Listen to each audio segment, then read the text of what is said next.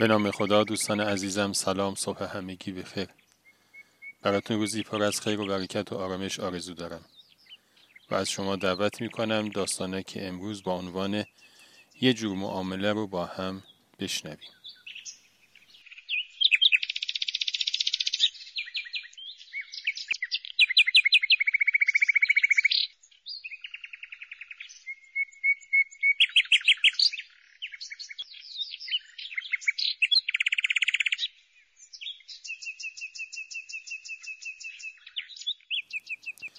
درویش در زد و مرد در رو باز کرد.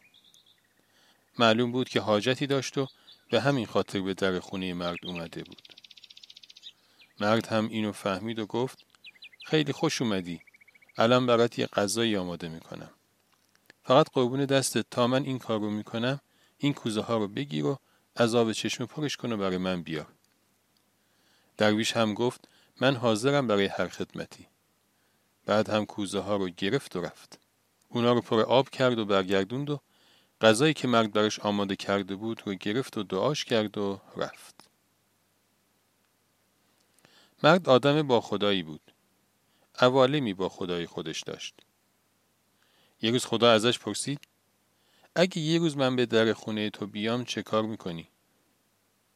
مرد گفت تو منزهی از اینکه در خونه کسی بری. خدا گفت حالا اگه بیام چی؟ تو چه کار می‌کنی؟ مرد باز هم حرف خودش رو زد. اون نمی‌تونست بپذیره که میشه خدا بیاد در خونه آدم. ولی آخرش خدا فرمود من فردا میام در خونه تو. از اول صبح مرد منتظر بود و به زعم خودش خودش رو هم کاملا آماده این دیدار کرده بود. ولی از صبح تا نزدیک غروب هیچ کس در خونش نیومد. الا اون مرد درویش که داستانش گذشت. مرد مونده بود توی راز این داستان که چرا خدا گفت میام در خونت ولی نیومد. شب که شد خدا جواب سوال مرد رو داد. خدا فرمود من اومدم به در خونت. تو هم کار خودت رو کردی. مرد تعجب کرد و پرسید کی؟